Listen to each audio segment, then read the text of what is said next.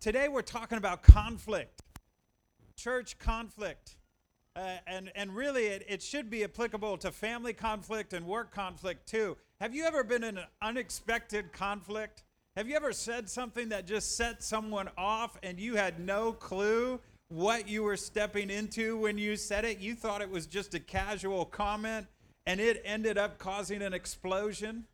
I was in a, a, a worship rehearsal at a church and and the worship team was playing and I was just in the back messing with something I don't even remember what and there were two singers on the stage and this was not at TIC and uh, and and they were going back and forth about a phrase in the song and and they were like do you sing it like do re mi or do re mi? You know they were just going back and forth about which way to sing it and finally I interjected and there's a proverb that says stepping into an argument is like grabbing a wolf by the ears.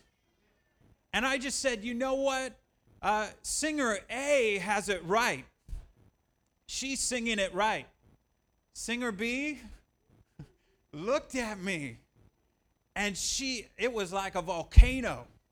And she just said, I know you think that I can't sing, and I know that you think that I shouldn't be here, but I just want to tell you. And she started telling me her qualifications of being a singer. And I, I stepped on a bomb. And all I was trying to do was say, you know what, the singer A is, is singing it like the recording. Have you ever done that? Where you just found yourself in this conflict and emotions are so hot and you've got to figure out how to solve this. You've got to figure out how to resolve it. Or maybe someone disappoints you. Maybe someone did something that is hurtful and you just can't believe that they did it. You can't believe the way they've treated you and, and there's conflict or Maybe you hear something about what someone else is saying about you. That's the worst. When someone tells you, hey, hey, Jennifer told me that you did this. That's, that's painful, especially when the this is not true or when it's partially true but not completely true.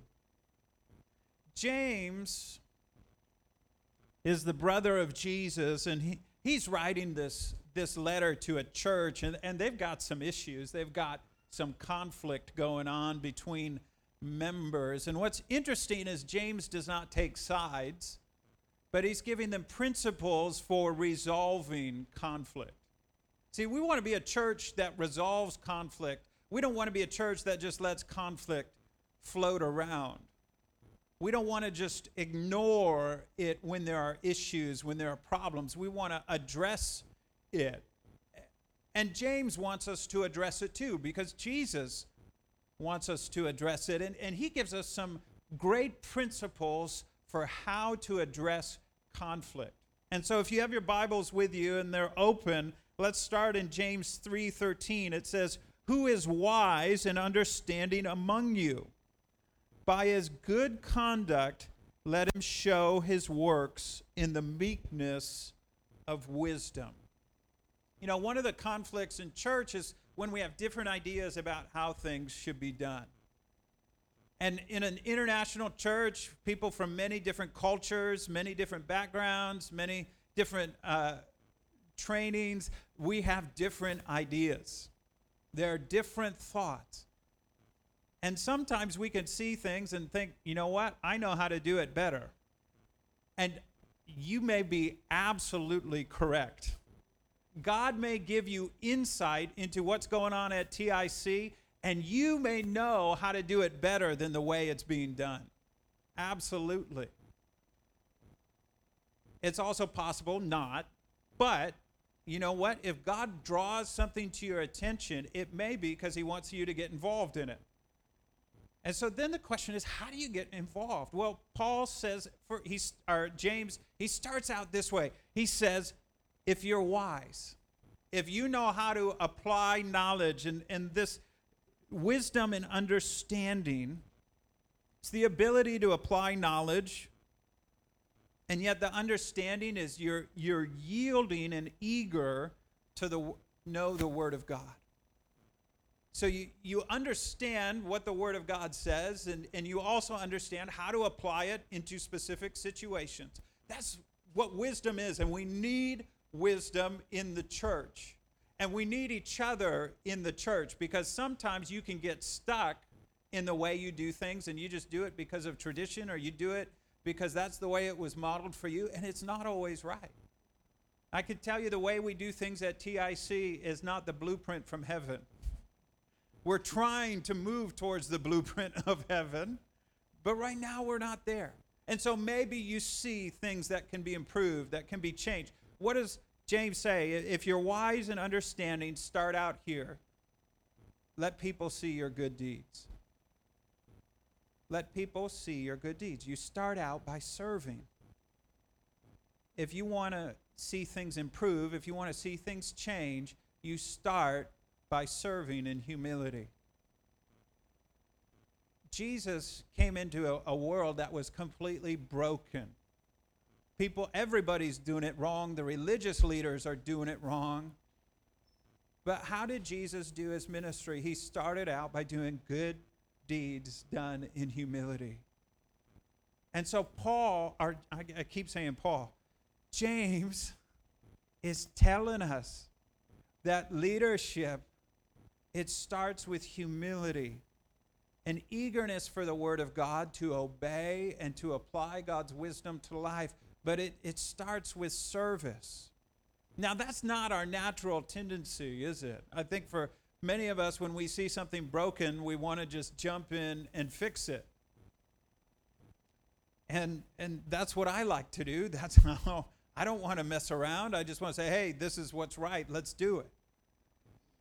But what does James say? He says, if you have bitter jealousy and selfish ambition in your hearts, don't boast about it and be false to the truth. This is not the wisdom that comes down from heaven above, but is earthly, unspiritual, demonic.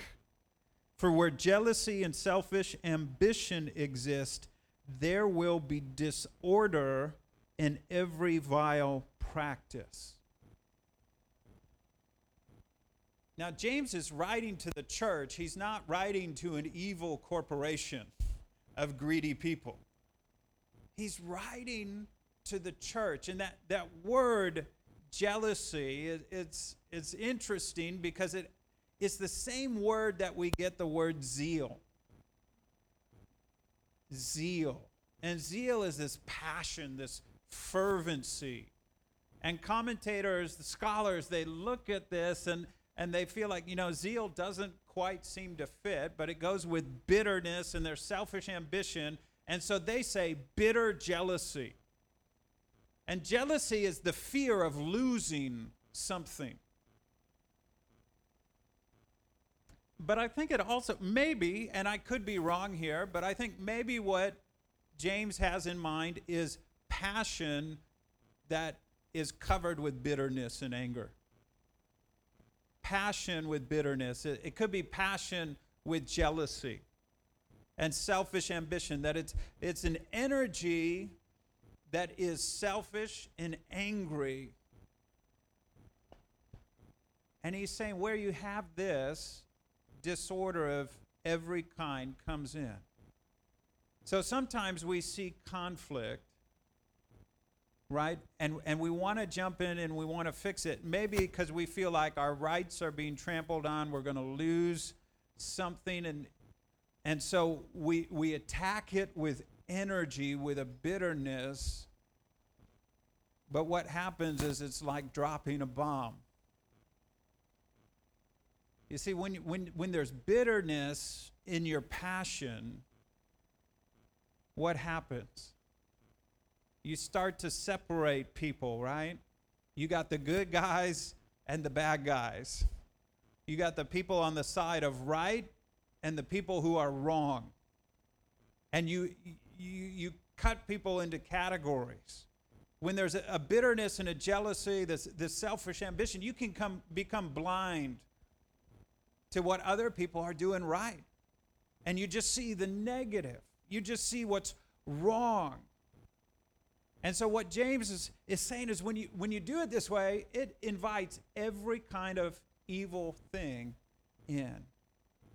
Because if I've made you my enemy, then I want allies against you. And so I might start to say to Taya, you know what? What did you think of that song selection Bo had? I don't know about starting with that song that's not the fast one. I don't know if she's that good at choosing songs. This line of speech would get me in big trouble at home, wouldn't it?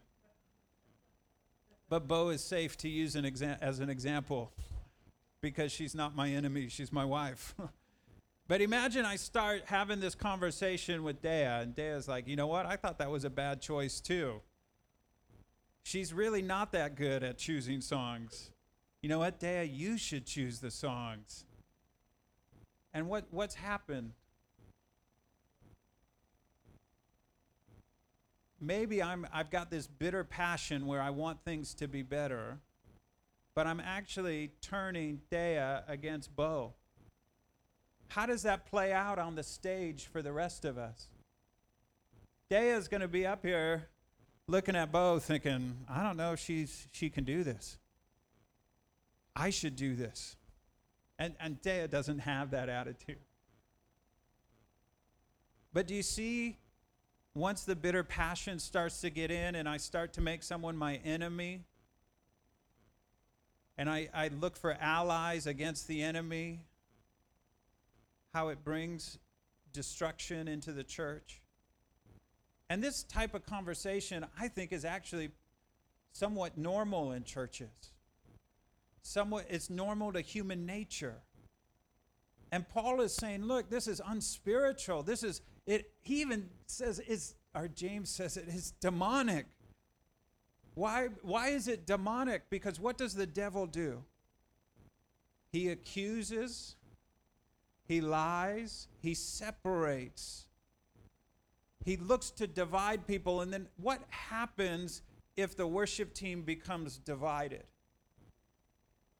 What happens if, if I say, you know what, Bo just wants the spotlight? She just wants to be number one. And then Dea goes to Bo and says, You know what? Peter thinks that you just want the spotlight.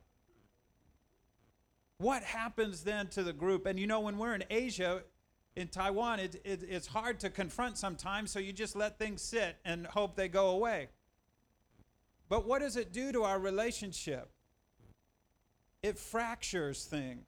And once we're fractured, it's hard to be passionate. It's hard to serve with your best if you feel like there are people who don't like you, who are undermining you. And so you start to withdraw. Uh, other people withdraw. And it, it brings chaos and disorder, right? And so James James is writing to a church and this is the way they handle conflict. They start making enemies and they start finding allies and the, what they're doing is they, they sow, they just plant distrust and suspicion. And it leaves things unresolved and creates conflict. It's like dropping a bomb into the church and just letting the shrapnel go everywhere. Paul or James is saying this, this is not the way to do it. But then he tells us how to do it. He tells us how to resolve conflict. What does he say? He says, The wisdom from above is first pure, then peaceable, gentle, open to reason, full of mercy and good fruit impartial and sincere, and a harvest of righteousness is sown in peace by those who make peace. Okay, so first, you know, what we do want to acknowledge is that there are people in the church who will sin. Right? Everybody everybody's okay with that? We you agree with me? People in the church sin. Sometimes we're selfish. Sometimes maybe we do want the spotlight. Sometimes maybe we do mistreat someone. Sometimes we are careless. That Can we all agree that happens in the church? Sometimes we have a bad day and we say things we shouldn't have said. Sometimes we mistreat people. That happens in the church. Sometimes the person in leadership makes a bad decision and it, it's just wrong. And there was a better way, and they didn't listen to someone who was trying to tell them, I've never done that. I've never made a bad decision in four years. Okay. Thank you, Kim. Kim is, she's like, don't lie, don't lie. We've been here for four years. It happens. It happens. Bad decisions can be made, wrong decisions can be made. There can be conflict, and conflict because something was wrong and it needed to be made right. So, how do we do it? How do we address it in a way that is not destructive but brings about a harvest of righteousness? because maybe God has been speaking to you about the church. Maybe He's been telling you something that could be better, something that could improve, some process, some, some ministry. Maybe you are seeing it and the Spirit is working in you. How do you go about bringing the positive change? Those what does he say in the, verse 18? A harvest of righteousness is sown in peace. We all want a harvest of righteousness at TIC. At least I think so. I haven't met anyone that says, I want chaos and disorder. I haven't met anyone that says, I just want it to be all about me. I think, I think, you know, most of us here and I would say the vast majority, if not all of us, our desire is that there would be a harvest of righteousness.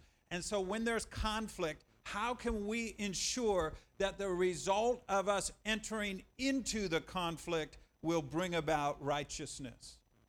Because we can withdraw from conflict. We can just decide to quit. We can just decide to leave. We can just decide to let things play out. I'm just going to sit here in my seat and, and do my thing or we can enter in. And James says, a harvest of righteousness is sown in peace. So, the key to resolving conflict that results in righteousness, that results in the church flourishing, that results in things moving forward, that results in God's glory, the key to resolving conflict in that way is to sow it in peace. Peace brings about righteousness. Now, that doesn't mean you ignore it. Peace is not just saying, okay, I'll pretend that I didn't say that my last sermon was terrible to Alfred. And she didn't say that. I'm, I'm just using her as an example. It's not pretending it didn't happen. It's not ignoring it, but let's go back just one verse, and James tells us how to do it. He says this The wisdom from above is pure, peaceable, gentle, open to reason, full of mercy and good fruit, impartial, and sincere. So, if you're going to resolve conflict, if you're going to help bring change, which we want to be a church that is committed to dealing with conflict.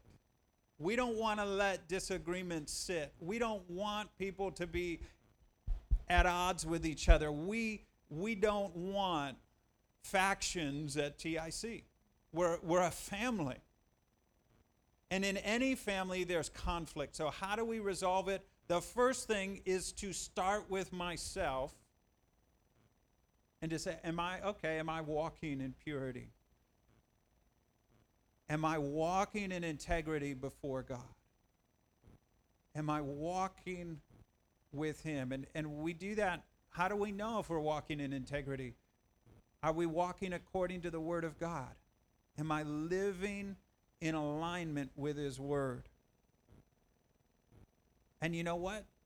Probably there's some areas of our lives where we're not. and we want to bring it into alignment. And maybe you see an issue in someone else. Maybe you see an issue in a leader. Maybe you see an issue in a volunteer. The first thing you do, what does Jesus say? First, take care of the plank in your own eye. And so if, if I see a chronic issue in someone else and my eyes are open to it, before I go and talk to them, I want to check myself and say, where am I doing the same thing? This is what Jesus is saying. He, he says, deal with it first, deal with the plank in your own eye, then you can see to remove it, the, the speck from someone else's eye. And this works in your family with your relationships, it works in the workplace. So you deal with your own self first. But then what's the fragrance? What's the fragrance that we want? You know, that we don't want it to be bitter.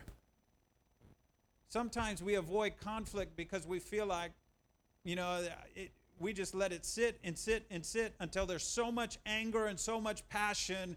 I just can't take it anymore, and it comes out like a volcano. That's not the way we want to resolve conflict. So I've been patient with you for six months, but now it's it's done. That's not the way. What does James say? It's peaceable. It's peaceable. You're coming with an attitude of peace. It's gentle. You know, there if you want to know what it's like to be harsh,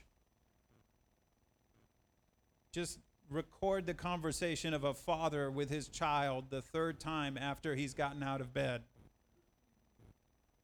There may be a little bit of harshness there. The tone from the first time to the third time, there's a difference. We know what harsh is, we know what gentle is. How, how would you want to be treated if, if you made a mistake? Sometimes we can just watch things go wrong for so long where we finally feel like, man, I just got to let this person have it. I just got to teach them what's right. And we can confront them in a way that's very painful. Because we've been thinking about this issue for months, and the person we're talking to didn't even know it was on our radar. And so we haven't even given them a chance to explain themselves. He says we do it with gentleness. We do it, we're open to reason. One of the things we want to understand in conflict is that we may not have all the information. You may not have all the information. Some of the information you have may be wrong. And so, if we approach a conflict as if we have all the information and all the information we have is correct and there's no alternative explanation, we will come in pretty harshly. But one of our values as a church is to make positive assumptions. We've written in our statement when we're in conflict with another member in the church, we're committed to making positive assumptions about their motivations and intentions, and we assume the best possible explanation until we have a clarifying conversation. Bob Goff, an author, he calls it the creepy train. We can get on the creepy train. So, so we hear someone say something about us, and and immediately we get on the creepy train and think they hate they don't like me they hate me they don't respect me. And we freeze them out of our lives but then we go talk to them and they say no that's actually not what i said. Our information was partial not full. And so if, if we make positive assumptions if we start from a posture of grace then we can go to them and say hey i wanted to ask you about something. And, you know, I, I was reminded of a time when I was going to a church, attending a church in Korea with Bo, and one day in church, we weren't really serving. I was working, um, or attending seminary, and and we just attended this church. And, and one day the senior pastor just he walked by me like this. I was like right where Rick was, and I was like, oh, I, you know, I, I want to greet him, and he just went like this. And there was nobody else around. I was like, oh man, he, he doesn't care about me at all. He's not thinking about me at all. I don't matter to him. And that was my explanation. My assumption by him walking by me was he doesn't care, he doesn't see me, I don't mean anything to him. And then I became a pastor. And I realized, oh man, I, I probably do that a lot. And you're like, yeah, we've been doing this for three years, Peter. And I realize I can become so focused on an issue that I'm just on a mission to fix it. And I, I don't see people around me. And it's not because I don't care, not because I don't like people, it's because my mind is, is on one track. And I, thought back to this pastor and the assumption that I made. He doesn't care about me, he doesn't like me, I don't mean anything to him. And, and it was just from that one encounter. And if you ask Bo about that pastor, Pastor Dan, what kind of relationship did he have with Peter? You know, you just ask him. She would go on and on about how kind and gracious he was and how many times he met with me and and the advice and the coaching he gave to me and the love that he had for me. But I could allow one passing moment to color everything I believe about him and forget everything else. And we can do that with other people. We can allow one intense moment to color everything about a person. But what we want to do as believers in Jesus is we want to be full of mercy. We want to make positive assumptions and say, you know what? Maybe he was distracted. Maybe he got a phone call. Maybe she got a phone call from home and she's dealing with something and her heart is broken right now. I don't know. Maybe when you didn't get invited to the lunch, it wasn't because people didn't want you there, it was because there were only six seats at the table. And six people had been invited, and it wasn't intentionally, nobody was trying to exclude you, it's just the way it was. If we just let it sit, if we decide that we're going to make evil or bad assumptions, or what is the worst possible explanation? They hate me, and that's why they didn't invite me that will bring destruction to our church. And then, especially if I say, to, you know, to Taya, I can't believe it. Bo didn't invite me to lunch with the worship team. She didn't want me there. I don't understand. I guess she doesn't like me. Taya cannot tell me what Bo was thinking. Dea has no idea what Bo's intention or motivation was unless Bo tells her.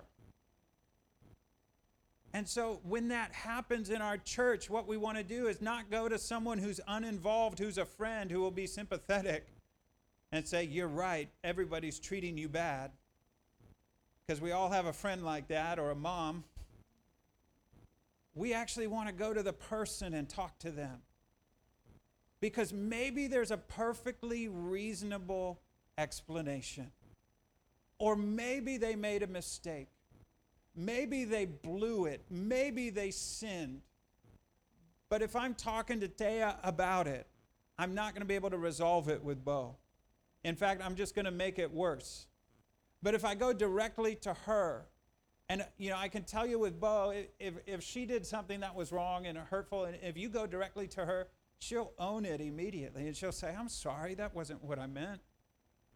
You know, and hopefully you feel like that if you come to me too. That I, when I've screwed up, I just had to apologize to someone last this week and say, I screwed up. Who? What was this? No, I'm not going to tell you the situation. But I had to own something, a mistake that I made. And I say, You're right. I'm sorry. Will you forgive me? That's the kind of church we want to be. That when someone hurts us, we go directly to them first. When someone screws up, we go directly to them first and, and talk to them. And we want to be a church that owns our mistakes and says, you know what, I was wrong. Will you forgive me? And the reason we can live like that is because of Jesus. Because we don't have to be perfect. We can be full of mercy because we've been shown mercy. We can be we can approach things with peace rather than power because that's what Jesus did. He used peace to win people's hearts, not force. Do you see how this brings righteousness? That if I've got an issue with someone, if I have a disagreement with someone, if I don't like the way that someone is doing something, that if I can go and talk to them and in peace with humility, we've got a great chance at resolving the issue. And if hopefully everybody in leadership at TIC has humility and is open and willing to listen, and that if if someone sees something that can be corrected, that, that you could come up and say, hey, you know what, I think we could do this better. And that, you know, we, we want people in leadership who are open to reason, who are open to listening, and, and if we can if we can treat each other like that, if we can live like that, we're going to have a harvest of righteousness. And we're going to be able to go from glory to glory. Because conflict will actually strengthen our relationships. Resolving conflict will help us grow, will help us love each other more. Resolving conflict is an opportunity to show love. And again, we don't want to be a church that just covers our eyes and says, okay, it's it's bad, but I'll just pretend I don't see it. That we don't want to live like that. We want to address it. We want to talk about it, but but we want to approach it with humility and peace. Because James is telling us if we'll do that, there's going to be a harvest of righteousness. And isn't this the kind of community that you want to be a part of? I mean, when you screw up and make a mistake, don't you want someone to come to you with humility and gentleness and, and try to point out things privately rather than publicly? That's what you want. That's how you want to be treated. This is love. This is loving someone the way that I want to be loved, the way you want to be loved. This is not the way the world does it, though. The world can discard people, the world can knock people over. The world can just be a steamroller, bulldozer. But that's not the Jesus way. It's not the Jesus way, and it's not going to be our way. And so, what do we need to do? You know, one of the things I, I want to ask you to do as, as someone who comes to TIC is guard the community. King James Version translates that, uh, that word bitter jealousy is strife, conflict, this, this, this strife, this anger, this bitterness toward one another. That, that once you have strife, every evil thing gets in the church. And so, what we want to do is when we recognize there's strife, when we recognize there's some bitter jealousy, we, we want to approach it. So, if Alfred comes to me and is, is upset and he, he hasn't done this. He doesn't do this. Alfred doesn't complain. But if he were to say to me, you know, Peter, I'm just so upset about, you know, our electric violinist. We actually we don't have an electric violinist, but let's say, you know, she's always hogging the spotlight. Then I don't want to say, Alfred, you know what? You're right, because then then I'm planting strife. What I want to say is, Alfred, have you talked to her yet? Have you shared how you feel yet? Don't talk to me. You know, go talk to her first. See, see what she says. Because first, I want Alfred to resolve it with her. Because if I'm not on the worship team, I'm not going to help resolve it. My heart is going to be turned against the electric violinist. I'm going to start to think bad things about her, and I'm going to look at her in a new way. But if he goes and he just talks to her, he says, Hey, uh, when I'm trying to lead the chorus and you're playing a solo over me, it, it, it's a little distracting for the congregation. And you know what? Maybe she'll say, You're right. I'm sorry. I, I just was into the music, I, I was lost. Or maybe she'll say, you know what, Alfred, I don't care. Okay, well, what's my next step? I tried to resolve it one on one. It didn't work. My next step is to go to the ministry leaders. So he goes to Bo. Bo, I, I feel like the violinist is, is you know, acting like spotlight. I, I tried talking to her. She didn't listen to me. Could you talk to her? Then Bo and Alfred can go together and have a conversation. See, accusation without conversation equals destruction in the church. But gentle conversation will bring about a harvest of righteousness. A harvest of righteousness. If we can do this well, if we can figure this out, if, if we can treat people well, man, we, we can expand and we can grow because we're not going to lose leaders. We're not going to lose passionate volunteers who are, who are maybe sensitive or immature or, or doing things a little wrong. We'll, we'll be able to gently show them the way. And, and if, if we can correct things well, if the leadership is open to reason, you know, one of the, one of the ways we've been open to reason is, is Paul has been talking to me about communication, saying, hey, it'd be a great idea if we did a communication survey. Just saying, You're right, Paul, that'd be a good idea. So actually, Rick is going to announce a communication survey because we want to improve our communication. Because you got two emails that were different yesterday.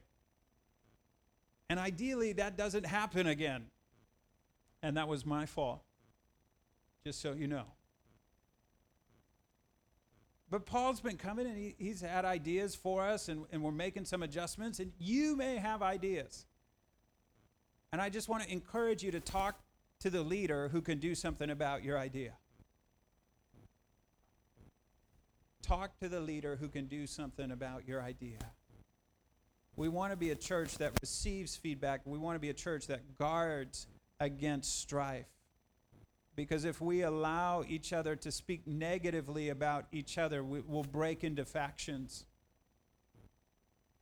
And Satan's going to get into the church and James says, every evil thing will be there, disorder of every kind.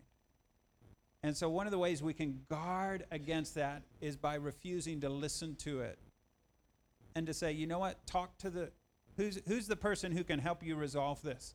Go talk to them first. In fact, I'll go with you right now. I'll go with you right now. And I've told the staff that if, if someone comes with them and, and, and says something like that, what they will do is they will say to you, you know what, let's go talk to Pastor Peter now, or let me make an appointment for you. And you know, sometimes people say, no, no, no, no, I just wanted to share this. But what I've told them to say is that, well, either you need to go and talk to them or I, but I'm going to let them know. Why? Because if we leave it unresolved, it will bring disorder, chaos, and destruction into the church. But if we have a conversation about it, we can resolve it. And maybe one party is wrong and there needs to be an apology and forgiveness. Or maybe there's been misunderstanding. And if there's a conversation, we can correct it. And so I want to ask you to guard the church Guard the church against gossip. Guard the church against slander. And slander is repeating something that's not true. And if we're repeating something we've heard, it may not be true. Especially if it's if it's declaring something about someone's intentions or motivations.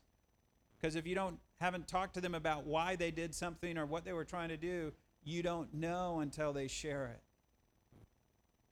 And so that can be one of the ways that we can slander each other is say, well, I know that so and so wanted to do this and that's why they did it.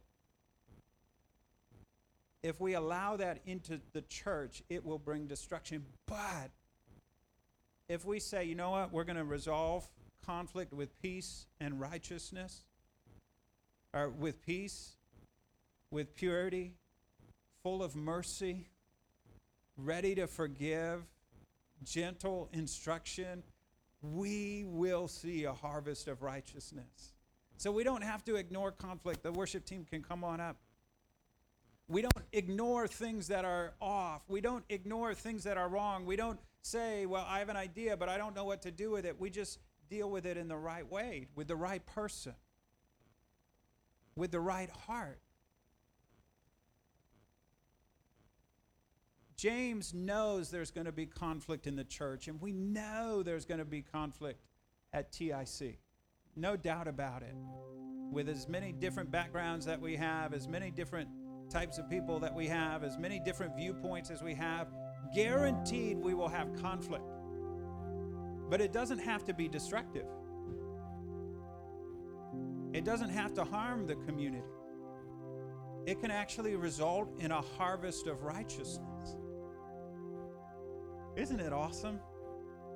Isn't it awesome that God sets up the church like that? That He, he knows there's going to be conflict, but He's so worked out His kingdom that we can guarantee a harvest of righteousness if we will do it His way?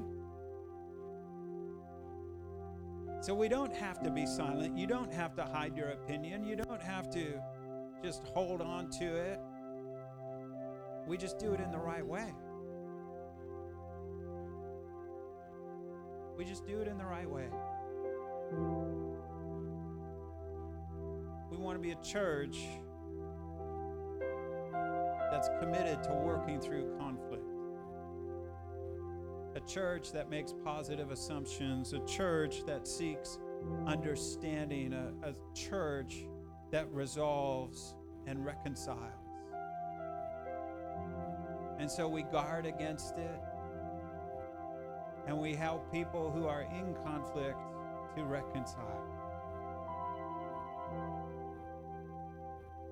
Now, James says that if you're able to keep your tongue in check, you're a perfect man. And since I haven't met any perfect people at TIC yet, probably, probably, just maybe, each one of us has an area where we're falling short of Jesus' standard in our words.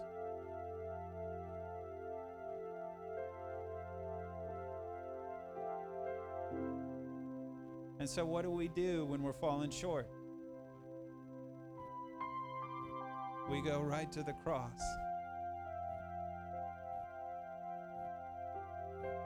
We go right to the cross and we ask for forgiveness. And so, if we've been falling short in our words, if we've been falling short in the way that we've been trying to resolve conflict or deal with issues, if if we've been making, you know, speaking as people as enemies and trying to recruit allies, we just go to the cross. Say, Jesus, forgive me. Forgive me, cleanse me. Help me to reflect your glory in this area. And the beauty of the cross is that once we confess, it's washed away. And the beauty of mercy is that God's mercy is unlimited. And so may His mercy wash over you. May His grace wash over you. May His love fill your heart and change your heart so that you become a peacemaker. And that as you seek to resolve conflict, you sow in peace. And may you see a harvest of righteousness in your family, in your workplace. May we see it in TIC.